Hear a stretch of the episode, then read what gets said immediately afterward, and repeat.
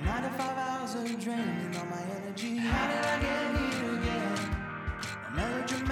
Nature's gonna do me in. How did I get here again? Now. Hello, hello, hello, friends, and welcome to another episode of While We Were Waiting, where we share expert insight and true tales from inside the restaurant industry. I'm your host, Martha Madison.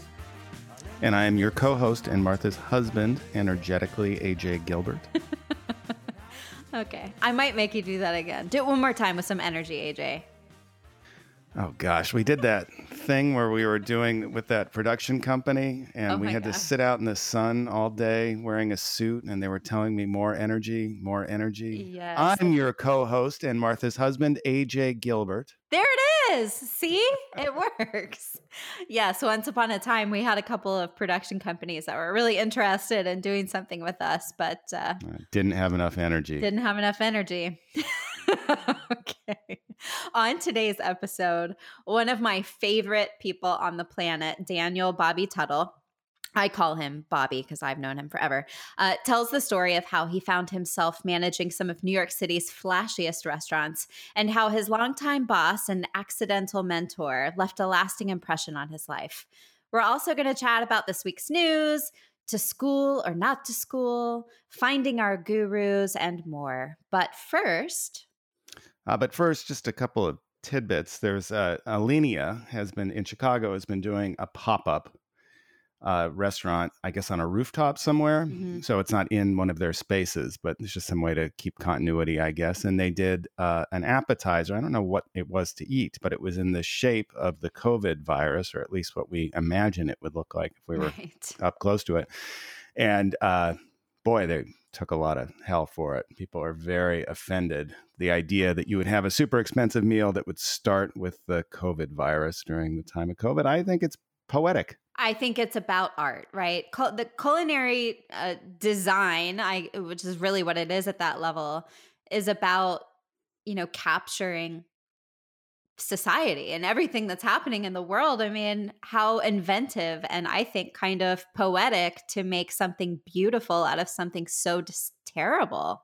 Yeah. Um, yeah. I, I and I'm sure that's what they were trying to accomplish. And people just need to stop being so offended. I mean, so really. offended.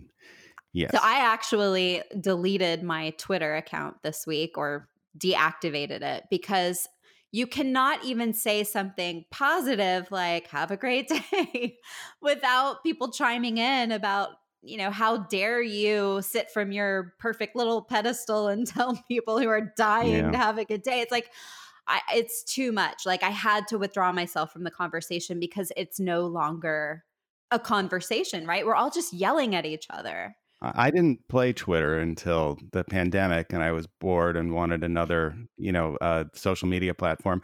I like the way that people kind of rip on each other. I don't participate. Oh, I- yes, I- you do. I was going to tell people today you found Twitter like a couple weeks ago, and now you're like everybody's troll. I don't post. I don't post anything. I had twelve followers, and then I posted something political, and now I have nine. well, one of them was me, you know, deactivating my account. Oh no! Yeah, yes. Sorry. I lost one of my followers. Yeah, you troll me enough at home. I don't need to do it online. But I, I, I mean, it- Twitter is the the medium that rewards snark, right? If you can come up with something really concise and clever. Eh, But I do, I do think people are really funny, and most of the people I follow or that I read are part of the kind of Republicans against Trump. And these guys are great writers and they're just hysterical. And the things that they come up with to respond to his tweets and stuff, it it it it's worth it's worth the price of admission. I really yes. I will say that the thing that is making this political uh, or this election cycle bearable is the Lincoln Project. I love their ads. Oh, they're great. They're so Yeah. good. And, you know, like you said, the, the only sad thing about, you know, the next one is that they're not going to be uh, like rooting for the Democratic Party. Right, right. The next time they're going to be on the other time. side. Yeah, the, the Republicans are definitely better at branding and, and marketing than the Democrats, who just have a list of, of things. Speaking of politics, uh, for those that are voting by mail, I was, I probably saw this on Twitter, but I was really surprised to see that between 8 and 10% in a routine election of mail votes uh, votes by mail are rejected because they're not Why? done correctly. Oh. Because you have to do it at home. Nobody's going to check your work, right? And um, you put it in the mail, and then you know the the truth is, is that on election night they usually haven't even counted the mail votes by the time they declare a winner. They don't usually affect the election, but this time they Unless probably it's really will. close, right? Right. And so people who are voting at home, be really careful of how you fill out that form uh, and make sure you sign it or whatever the requirements are in your state because this is a real thing. And I'm sure we'll hear more about it kind of collectively. But uh, this is this is something that could really affect the outcome of this election uh, is how people fill out those those ballots. Right. Well, the other bit of really important, not even political, but newsy item is school, right? School is coming up, uh, starting for most of us before Labor Day, or or so they say. And here in our school district, they are they are making us decide whether we're going to have all virtual, 100% virtual learning, or 100% in person learning as per usual by Friday. like or this past Friday. So I guess Yeah. this is Monday now. So I, you know, we had to with not enough information and now 6 weeks out from the school start date decide whether we're going to be sending our kid to school or not. And it has been uh, like the most difficult decision not because I want to send my kid to school during a time where covid you know rates are going way up in Dallas like I already know I'm not going to do that but it's then having to commit to this virtual academy instead of committing to a teacher at the school you have to commit to a virtual academy where you could get assigned to any teacher anywhere right Yeah. with kids that aren't in your neighborhood or don't you know you'll never see again and or whether to take her out completely and homeschool her you know uh, with our own homeschool cur- you know curriculum So I didn't think- find it a difficult decision. I thought the only answer was the one that just punted it further down. I, I think that, you know, you're saying why would they present this choice at a time when nobody knows what's going on? right And so the answer is just choose the option that, you know, is going to so we we we enrolled her without any expectation that she's going to walk through those doors yes. because then we're not enrolled in whatever the Zoom school that they're setting up is. Right. And then you know whatever comes will come. And so I, I i think that that was the clear choice. I i think that you know this is you know it's just eh, there's so many terrible unimaginable challenges right now and this is one of them and i you know i don't fault good people for making the best decision that they can but it is it is really hard to I, I mean i think that any decision that people are making now that starts with kids assuming that kids are going to go back to school five days a week is made out of bad intention. I don't think people believe that's possible No. And I think that we're seeing a lot of school districts around where we live, not ours yet, but a lot of other school districts are saying we're delaying. Like they've officially delayed two to three weeks. And I think we're doing that in the hopes that Governor Abbott is going to have another mandatory shutdown so that we can get these rates on the decline.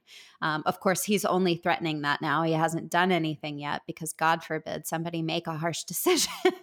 so know? so here's here here's the thing you know i was watching the sunday shows this morning and all the medical people repeated over and over again and this segues nicely into something else i wanted to talk about you know what the big vector is it's Hmm. bars Mhm. Bars are you know and i feel so badly i know i have a lot of friends that own bars. This is not a good business now. Um, you know massachusetts has said that bars cannot reopen until there's a new therapy or a vaccine. I think that's the way they wrote Wow. their their order. Um, in texas bars are closed. In california they were supposed to be able to reopen i think last week and they said no it's not going to happen uh, bars are really dangerous. And I think that it's this environment where people are talking loudly um, Mhm. and, and breathing out, and it creates those droplets that cause, and you're also in an enclosed environment. Well, it's also the point of going to a bar for most people is going in a group. That's why. Yeah, good point. So, so back to Abbott. You know, they closed the bars. What was a week ago? I mean, they were kind of they weren't supposed to really be open, but they were people were not obeying the rules.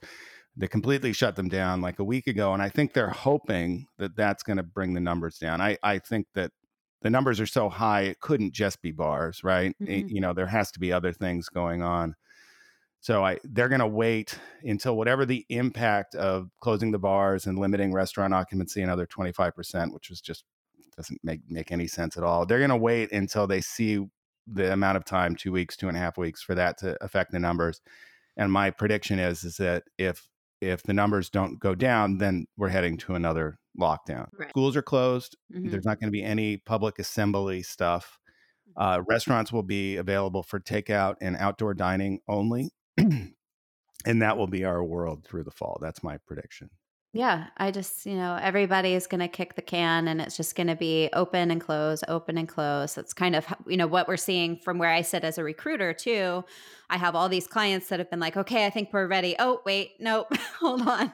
You know, I've had so much of this start and stop happening over the last, you know, six weeks or so. It's been really frustrating, you know, not just for the restaurant owners, but for the people who are desperately looking for work, you know, it's just been really, it's just sad all around. And and this is actually a good segue to what I wanted to talk about. You know, it's just everything has been so dreary and so, you know, so much bad news. And however long we've been in quarantine, I've really been trying to use this time for some self reflection and um, you know, we're never going to get this much time to ourselves again. So I really, I can't go out and do stuff really, but I can work on my own shit, right? So I've been doing therapy with the BetterHelp app, and I, I love my therapist. She's great. I've been, you know, reading a lot, and um, you know, that book Untamed by Glennon Doyle just like just changed my life. But now I've kind of gone one step further and I reached out to one of my very best friends who is actually our guest today, Bobby Tuttle, who has um, now become over the last few years uh, like a theta healer and really for me more of like a life coach, right? Um, and you know, a lot of people with theta healing, it's, you know, it's about changing your brain waves and it's about, you know, um, kind of reaching this like peak of like I don't even know how to describe it. Like, how would you describe it, AJ? Well, I, I I don't know that I know much about it, but I, I think that it has to do with it. You know, there's there's a there's been movements throughout, you know, the last hundred years or so trying to connect kind of science and spirituality. And the impression I get is that this is, if you look at the brain's electromagnetic pattern, uh, uh, that you would be trying to manipulate that through thoughts Right. and i guess that the the outcome would be that that you would change your brain's pattern i i think that Mhm. um something uh, like that right it's it's know. it's this like what a lot of people including myself up until now would call like hoo hoo witch doctor stuff right like it's not something i would typically um, be excited about but you know i'm also have a, a psychology degree and i've always been fascinated with the human mind and how powerful it can be and and i am a, a fairly spiritual person i think and so in this quest to kind of you know, bring the subconscious conscious and deal with my shit. I thought I would try this thing and feeling like this might actually work for me because I've known Bobby for so long, right? We're very close. He knows all my everything. Um, and you know what? I did, I've had two sessions with him now over Zoom, and it has done more for me than years of therapy. I 100% swear by it. And again, like, I don't know if it's a special thing because Bobby already knows where all my weak spots are and like knows the kind of stuff I need to work on. But just the way he's able to ask me the questions that make me really have to go deep and and and think about the things I really know are are sort of the the root nerve of the things that are messing me up, you know, and throughout my life and kind of deviating me from the path I want to be on. It has I I can't stop thinking about it. You know, he's he's a lot of it has to do with meditation too. So he's, you know, I have a mantra now and I've been doing it every day. And I, I really think just that simple taking a second out of your day every once in a while to like center yourself and and you know meditate on this one idea has changed so many things. And in fact, one of the things he said, he said, good or bad, whenever, you know, anytime during the day when you're just like, something great happens or something terrible happens, you know, just take a second and think, um, you know, how, how could this be better? Right. How could it get better than this? And he said, and the universe will show you. Eventually, the universe will show you. And I, I shit you not, this happened to me the other morning I woke up, Charlie's like screaming, running into the room, dogs barking, and it's like chaos like it always is at 6 30 in the morning. And I'm half awake and I'm thinking to myself, how can this be better? You know, please show me how this can be better. I don't want to wake up in chaos every day. And it was the very next day, for the first time ever in Charlie's life, she came downstairs and she said, Mommy, Daddy, I'm awake. I'm just going to go watch my iPad while you guys sleep. and I was like, hot damn, it fucking worked. Hmm, Theta waves. Theta waves. Yeah, I, I think anytime you're, you know, you're talking, you know, one of the hard things, I think that there's this myth that your friends and your family can give you advice.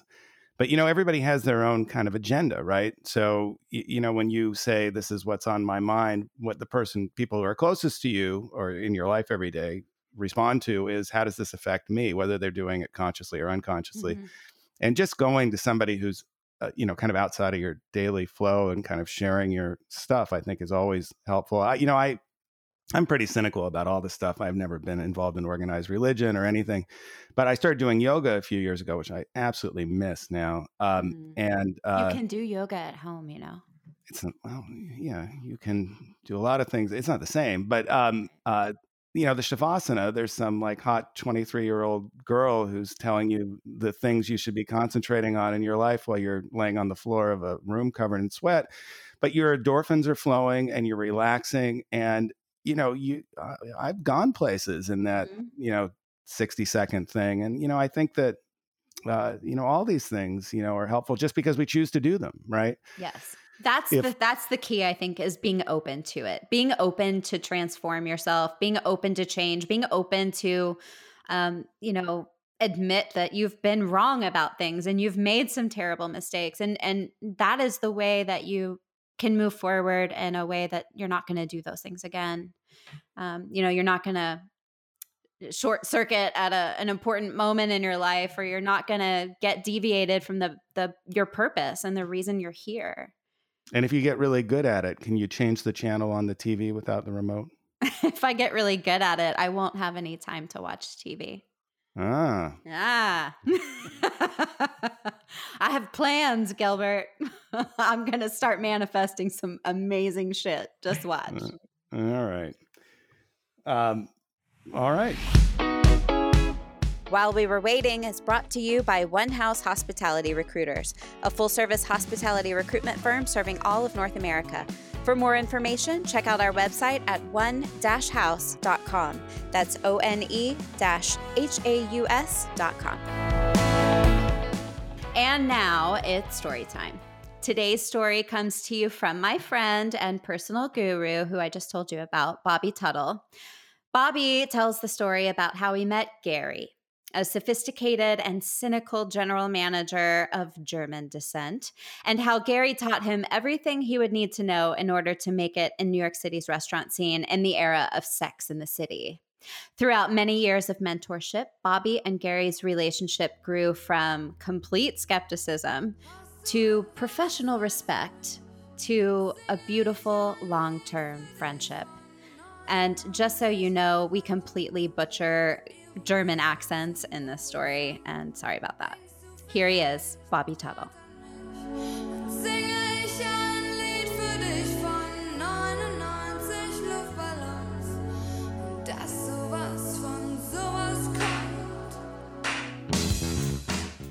I never enjoyed the restaurant business. No matter what, I never enjoyed it. I never was excited to go to work. I didn't care if it was an NSYNC party. I, I didn't care who was there. I never liked going to work. I liked the money that I made, but I never liked going to work. And I felt like it ate at my soul. One of the most amazing things that I love about my time in the restaurant business are the people that I've met. It was April of 99. I had left Saks to go open this really, really trendy spot in Manhattan called um, Cafeteria, which is actually still open today. It's really a remarkable restaurant. So I had gone to open cafeteria and it was really swanky. And I got fired because I'd called in to go to the black party, which, you know, I was really into my gay circuit party days. I really was looking for a job. Like I had no place to go. I didn't know what the hell I was doing. I walked by this space and it was looked like an old construction site. And I looked in the window and it looked like a really cool chic restaurant that was in in being built and it was called Local. It was on 47th Street, right off of Broadway, 47th and Broadway. And the, there was a hotel being built next door, which eventually became the W. But um, it was under a lot of scaffolding and whatever. And then there was this little sign in the corner that said, now hiring. And I walked in the front door, and this amazing human cocked his his spectacles down to his nose and looked at me in this deep German accent and said, "Can I help you?" And I looked at him and I was like, uh, "I just saw your sign on the door, and uh, I was wondering if I could apply for a server position." And he goes, "I don't know, but you can fill out an application." And there was something about this person. His name's Gary, and there was something about Gary that I immediately just like inside he made me laugh my ass off, but you couldn't laugh in his face. He said, "Okay, what do you know about wine? Do you know much about wine?"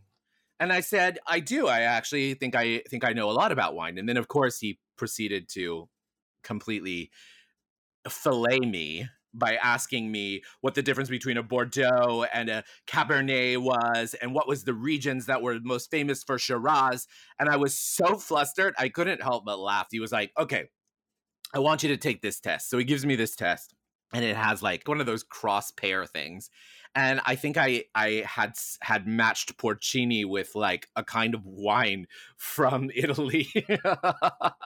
And he was mortified. He was like porcini is a mushroom. And i was like listen my skill is that i'm a people person. People love me and whatever. And he literally literally rolled his eyes and he said i think i've heard that a few times. Eh, we'll try you out it was a very, very hard opening. It was a very, very rough start. The construction never ended on that freaking place. And then the motherfucker left me. I'm leaving. I'm done with this place. And he was gone. 99 Luftballons, ihren Weg zum Horizont hielt man für UFOs aus dem All. Warum schickte ein General? I think it was like six months later, he, Gary calls me and he was like, Come to my new office. So I went and saw this new restaurant he was helping to open called Alusha. It was Sex in the City era, so everything was flashy and pretty, and the dishes were small and tiny and petite, and that was the thing then. Gary and I opened this restaurant, Alusha. Like literally, we opened it together from the ground up. Alusha went through some really, really crazy times. We were open during 9 11. Gary was actually not there during that time. He had left, of course, abandoned me once again, said, I can't take this. You're on your own. And uh, had left me there. So one of his last nights, it was New Year's, and I had started dating this guy, and his name was Giuseppe. And he was 20. I was 25, so please don't give me any shit. So I invited him down, and he sat at the bar, and he was drinking Hennessy and Coke. and Gary says to me, What is that? Later on in the evening, I couldn't find Giuseppe anywhere. And so I, I walk up to the manager's office and I open the manager's office door, and Giuseppe is cornering Gary and saying, Don't you want to be my daddy? and and Gary was mortified. Gary Gary turned like bright red, and he was like, "Get this thing out of my face!" 99 Düsenflieger, jeder war ein großer Krieger, hielten sich für Captain Kirk. Es gab ein großes Feuer. I think probably it was probably a good year later.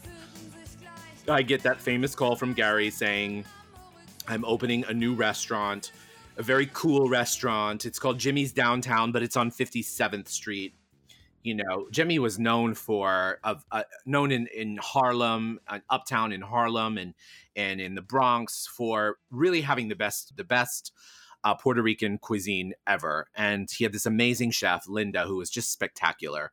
Anyway, so this restaurant actually turned into be like an incredible, incredible, incredible spot. We had, I remember Martha Stewart loved Jimmy so much. She would come in all the time.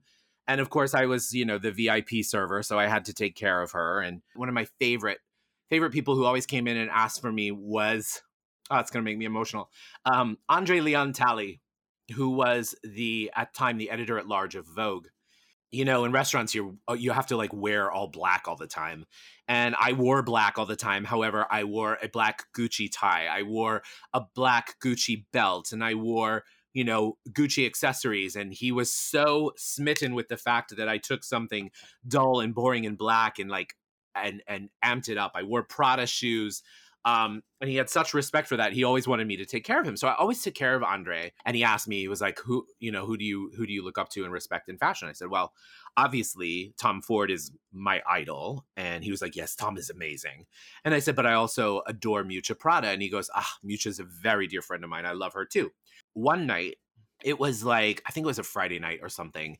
And the restaurant was packed. And Gary comes running in and he goes, Your friend is here. Andre and he wants a table now. And I was like, well, I don't I don't have any tables. I don't know what to do and whatever. And he goes, he looks at me and he goes, he looks at me dead in the eyes. He, he drops his glasses down. he goes, I would suggest you find one for him now. He has a present for you. Then Andre walks into the dining room with an entourage of four gorgeous Italian male models and Miuccia Prada. And I fucking flipped out. And he invited me to sit down with him. And of course, Gary was happy to let me do that. And uh, working with Gary, I had so many of these incredible, incredible, incredible moments.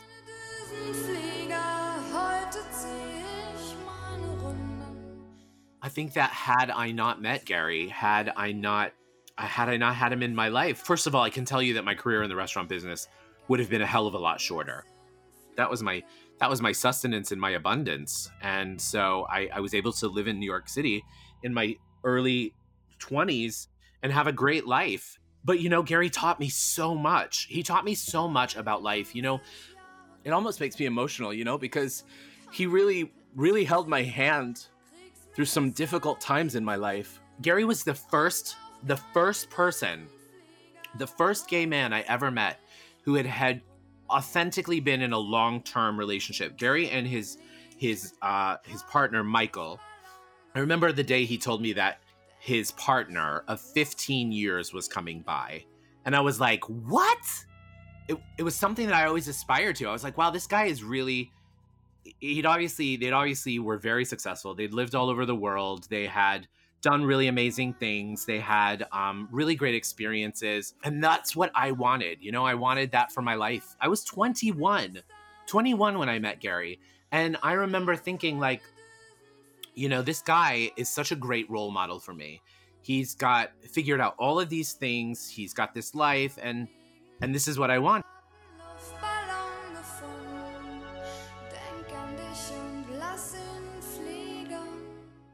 And I went through a few few years of my life wondering if I had wasted wasted time in the restaurant business, if I had wasted um, so many incredibly formative years, you know, when I could have been doing other things. I knew that there was so much more out in the universe, and so my spiritual path actually became my priority. You know, I ended up uh, being a part of an organization called Spirituality for Kids that helped to create a, a resiliency based program that helped kids and teens.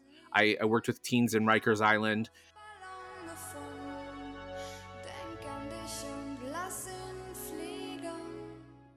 Everything in our lives is taking us to a bigger and better place. Everything, no matter what pain, no matter what suffering, no matter what we're going through. If we choose, if we choose, and it does take the power of choice, and the power of choice takes courage and strength. But if we choose to see that everything is for our benefit, everything is for our growth, and ask ourselves constantly, like, what am I learning from that? What am I learning from that? What can I gain from that? how is that making me a better person? It always aligns with understanding and knowing that you're exactly where you need to be at exactly the right time.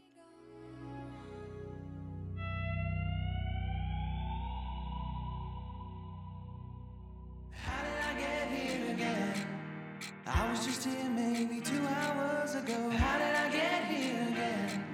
My nine to five hours are draining all my energy. How did I get here again? A melodramatic nature's gonna do me in. How did I get here again? Well, thanks again for tuning in to While We Were Waiting. If you are looking for a transformational coach or would like to learn more about Theta Healing, you can find Bobby on Instagram at The Provocative Intuitive or go to his website, theprovocativeintuitive.com. You can find us and our episode pictures at whilewewerewaitingpodcast.com. And if you'd like to share your stories with us, we want to hear from you. Just shoot us an email at stories at whilewewerewaitingpodcast.com. You can follow us on all social platforms at Waiting Podcast. And if you like what you're hearing, just hit that subscribe button wherever you're listening to this now. Until we meet again, wear your mask whenever you're around other people, order for pickup, not delivery, and tip 30% whenever possible. Take care, everybody. Maybe if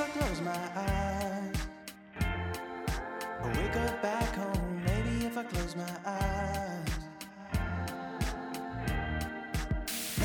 close my eyes